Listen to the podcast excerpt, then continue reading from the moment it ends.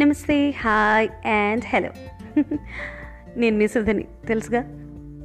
రోజు నమస్తే, hi and hello అంటున్నాను, తెలుగు లెస్ అంటున్నాను. మరి హాయ్ అండ్ హలో ఎందుకట అంటే, కాలం మారుతుందండి. మనం ఇలాగూ పిలవాలి, మన పాత పద్ధతుల్ని మార్చిపోకుండా ఉండాలి. ఎట్ ద సేమ్ టైం కొత్త పద్ధతులను కూడా మనం తెలుసుకోవాలి.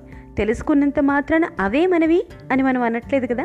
కాబట్టి ఎంత తెలుగులో మాట్లాడాలనుకున్నా, మొత్తం తెలుగు పదాలని వాడి మనం మాట్లాడాలి అనుకున్నా, ఏదైనా చెప్పాలనుకున్నా, సంభాషణ చేయాలనుకున్నా, కాలక్రమంలో వస్తున్న మార్పుల్ని కూడా కాస్త మనం దగ్గర చేసుకుని మనుషులకు ఇంకా దగ్గర అవ్వటానికి ఆ చిన్న చిన్న పనులు చేస్తూ ఉండడం చాలా అవసరం అని నాకు అనిపిస్తుంది. నాకున్న కించిత్తు చిన్న అనుభవంలో నేను తెలుసుకున్నది అదే. ఎందుకంటే ఇక్కడ ఒక ముఖ్యమైన విషయం చెప్పాలి ఏంటంటే, తెలుగు అచ్చులు హల్లులు వాటన్నిటిలో కూడా చాలు జాలు లేని రోజులు ఇవి కదా.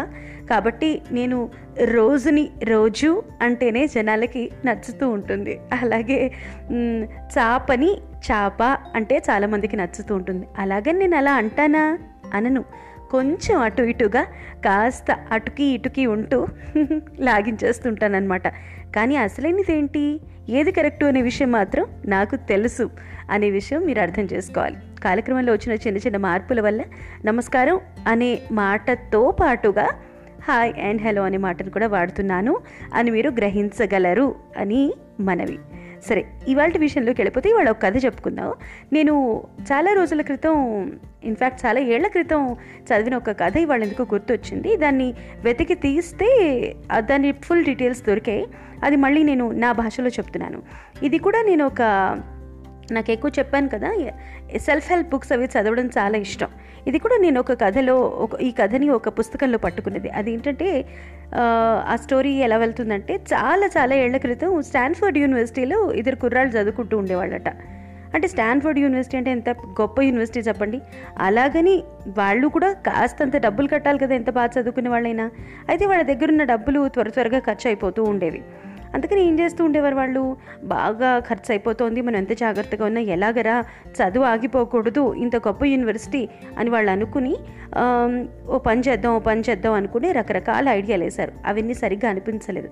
చివరికి ఒక ఐడియా వాళ్ళకి ఇదేదో బాగానే ఉందే అనిపించింది. అదేంటి అంటే, అప్పటి రోజుల్లో చాలా గొప్ప పియానో విద్వాంసుడు ఒక ఆయన ఉండేవాడు. ఆయన పేరు పాడరోస్కీ. అయితే ఆయన చాలా ఫేమస్ పియానో విద్వాంసుడు. ఆయన కచేరీలకి లక్షల మంది జనం వచ్చి బోల్డంత డబ్బులు వస్తూ ఉండేవి కచేరీ పెట్టిన వాళ్ళకల్లా. సరే, ఆయన కచేరీ పెట్టించి ఆయన రిక్వెస్ట్ చేద్దాము, వచ్చిన ప్రాఫిట్స్ మనం తీసుకుని మనం చదువు పూర్తి చేసుకోవచ్చు కదా అని చెప్పి అనుకున్నారు. అయితే వెళ్ళిన తర్వాత ఆయన మేనేజర్ ఎవరైతే ఉంటాడో ఆయన అన్నాడు, నాకు $2,000 నువ్వు గ్యారంటీ ఇవ్వాలి బాబు, లేకపోతే నేనేం చేయలేను, మాకు ఆ మాత్రం గ్యారంటీ ఉండకపోతే కష్టం అని, చాలా పెద్ద విద్వాంసుడు మరి అన్నారు. అంటే అన్న తర్వాత సరేలే అని చెప్పి ఒప్పుకున్నారు భయంతోనే. కానీ మొత్తం కష్టపడితే వాళ్ళు చివరికి $1,600 పోగు చేశారు. వాళ్ళ దగ్గరికి వెళ్ళి భయంగానే, కార్యక్రమం ముగిసిపోయింది, ఏమనుకోవద్దు, $1,600 నేను పోగు చేయగలిగాను, ప్లీజ్ అండి అని ఒక అతను చెప్తుంటే రెండో అతను కూడా చేతులు జోడించి నిలబడ్డాడు, సారీ ముఖం పెట్టి. అయితే ఆ మొత్తాన్ని ఆయనకి ఇచ్చిన తర్వాత ఆయన ఏమన్నాడంటే, వెంటనే ఇంతేనా అన్నాడు. అంటే ఏమనుకోకండి సార్, సారీ, ఏమనుకోవద్దు, మేము పోగు చేయలేకపోయాం, $400 మాత్రం మేము ప్రామిసరీ నోట్ రాసిస్తాం, అది మెల్లిమెల్లిగా మీకు ఎట్లయినా సరే కష్టపడి సంపాదించి 2-3 ఉద్యోగాలు ఎక్కువ చేసైనా సరే మేము వెనక్కి ఇచ్చేస్తాం, ప్లీజ్ ఏమనుకోవద్దు, మాకు చదువుకి చాలా అవసరం అన్నారు. వాళ్ళని చూసిన ఆయనకి చాలా ముచ్చటేసింది. వద్దు బాబు, ఏం అక్కర్లేదులే, నాకేం ప్రాబ్లం లేదు, ఈ పాడరోస్కీకి డబ్బులకి ఏం కొదవలేదు, మీరు ఒప్పుకున్నారు కాబట్టి అది నాకు ఇవ్వాలి అని అనుకున్నాను అంతే. ఓ పని చేయండి, పోనీ మొత్తం ఇవ్వకుండా ఫ్రీగా అయితే నేను చేయలేను కదా, అయితే మీరు ఏం చేయండి అంటే, ఈ $1,600 మీకు ఎంత ఖర్చు అయిందో అది తీసేసుకోండి, తీసేసుకున్న తర్వాత మిగిలిన డబ్బులో మీకు 10% అడ్డు పెట్టుకోండి మీ దగ్గర, ఆ మిగిలిన డబ్బు నాకు ఇచ్చేసేయండి అన్నాడు ఆయన.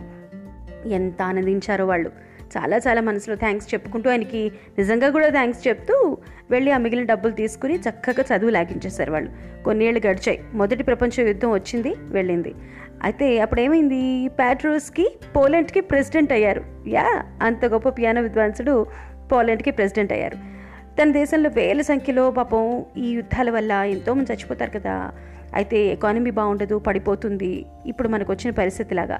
అప్పుడు అలాంటి పరిస్థితులు ఏం చేసేవారు, ఆయన ఎంతోమందికి భూతదయతోటి తిండి లేని వాళ్ళకి తిండి పెట్టాలి అనే ఉద్దేశంతో ప్రపంచానికి మొత్తం అప్పీల్ చేశాడు ఆయన. అయ్యో ఆకలిగా అయిన వాళ్ళకి అన్నం పెట్టాలి, please food and relief bureau అనేది ఒకటి క్రియేట్ చేసి ప్లీజ్ దయచేసి అందరూ దానం చేయండి, ఆ బ్యూరోకి నేను అందరికీ అన్నం పెట్టాలి, అందరూ ఆకలితో చచ్చిపోతున్నారు ఇక్కడ అని చెప్పి పాపం చాలా సేవ చేశాడు ఆయన. ఆయనకున్నదంతా కూడా ఇచ్చాడు పాపం. అయితే వెంటనే ఒక ఆయన హూవర్ అనే ఒక ఆయన స్పందించి వెంటనే ఈ అపీల్కి స్పందించి 1000 టన్నుల ఆహారాన్ని పాపం పోలాండ్కి పంపించాడు. అప్పుడు ఎంత ఆనందం వేసిందో, ఎవరిది ఇంత గొప్ప వ్యక్తి ఈ హూవర్ అని ఆయన, ఎవరు ఇంత పెద్ద మనసు చేసుకున్నది అనుకుని ఆ కష్టం తీరగానే వెంటనే పాడరోస్కి వెళ్ళి తనంతట తనగా వెళ్ళి ఆ హూవర్ అనే ఆయనకి ధన్యవాదాలు చెప్పడానికి వెళ్ళాడు అనమాట. వెళ్ళిన తర్వాత thank you very much mister అని అనగానే, అయ్యో ఎంత మాట అండి, ఎంత మాటన్నారు మిస్టర్ పాడరోస్కి, మీకు అసలు గుర్తులేదనుకుంటా, నేను అస్సలు గుర్తు రావట్లేదా మీకు, నేను ఎంతో కష్టాల్లో ఉండి కాలేజ్ స్టూడెంట్గా ఉన్నప్పుడు చదువుకోలేనప్పుడు మీరు నాకు మన స్నేహితుడికి ఎంతో ఎంతో సాయం చేశారు, నేను ఆ సాయాన్ని ఎంత తిరిగిచ్చినా కూడా తక్కువే, అప్పుడు మీరు అలా చేయబట్టి నేను ఇవాళ ఇలా ఉన్నాను అని చెప్పి ఆ హూవర్ అనేసరికి ఆయన మనసు ఎంత సంతోషం కలిగిందో ఆయన మనసు నిండా చెప్పలేం. ఎంత బాగుందండి ఈ కథ. ఒక్కసారి ఆలోచించండి, మనకే మనసు ఉప్పొంగట్లేదు, మంచితనానికి వెనక్కి వచ్చే గుణం ఉంటుందండి. మనం ఎవరికైనా ఏదైనా చేస్తే అది తప్పకుండా వెనక్కి వస్తుంది, కానీ మనకి మంచి జరుగుతుంది కాబట్టి మంచి చేయాలి అనేది మన మనసులో ఉండకుండా ఉంటే చాలు. మనసు తనంతట తానుగా స్పందించాలి. ఎవరైనా బాధలో ఉంటే, ఎవరైనా కష్టంలో ఉంటే మనకేంటి నాకేంటి అని ఆలోచించకుండా ఉండడం అనేది మన న్యాచురల్ గుణం అండి. కాలక్రమంలో మెల్లిమెల్లిగా మనకున్న కాస్త చదువుని పోగొట్టుకుని మనం నాకేంటి అని అడగడం మొదలెడతాం. అది పోవాలి అంటే మన సహజ ప్రవృత్తికి మనం రావాలి.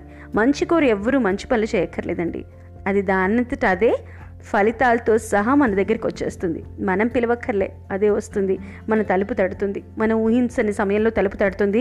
మనం ఇంక వల్ల కాదు అని అయిపోయే స్థితికి కూడా ఉండి ఇంకా మన వల్ల కాదు అని అనుకున్నప్పుడు టక్కున తలుపు తెరిస్తే అది ప్రత్యక్షమై మనకు అదృష్టంగా మన ముందుకు వస్తుంది. ఎలా వస్తుంది అనేది మనకి తెలీదు, కానీ ఏదైనా ఇంకొకరికి సాయం చేసేటప్పుడు మాత్రం ఇదేదో కావాలి, ఇదేదో పొందాలి అనే ఉద్దేశంతో ఎవ్వరూ సహజంగానే చేయరు.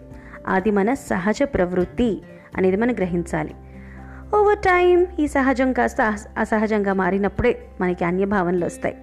సరే, ఈ కథ నేర్పే నీతి ఏంటి అనేది నేను మీకు చెప్పక్కర్లేదు, యూఆర్ ఆల్ వెరీ ఇంటెలిజెంట్ కదా. కానీ కథ మాత్రం భలే ఉంది, నాకెందుకు గుర్తొచ్చింది, మళ్ళీ తిరిగేసి ఒక్కసారి నా మాటల్లో మీకు చెప్పాలనిపించింది. ఈ కథ ఎలా ఉంది ఏంటి, ఈ ఎపిసోడ్ మీకు నచ్చిందా, నేను ఇంకేం మాట్లాడితే బాగుంటుందని మీకు అనిపిస్తుంది, ఎలాంటి విషయాలు మీతో పంచుకోను నేను అనే విషయాన్ని మీరు నాకు తప్పకుండా వాయిస్ మెసేజ్ ద్వారా షేర్ చేయండి, మర్చిపోకండి. ఈ ఎపిసోడ్ విన్నందుకు చాలా చాలా ధన్యవాదాలు. అండ్ తప్పకుండా క్లాప్స్ కొట్టాలి. ఉంటా, మీ సుధా.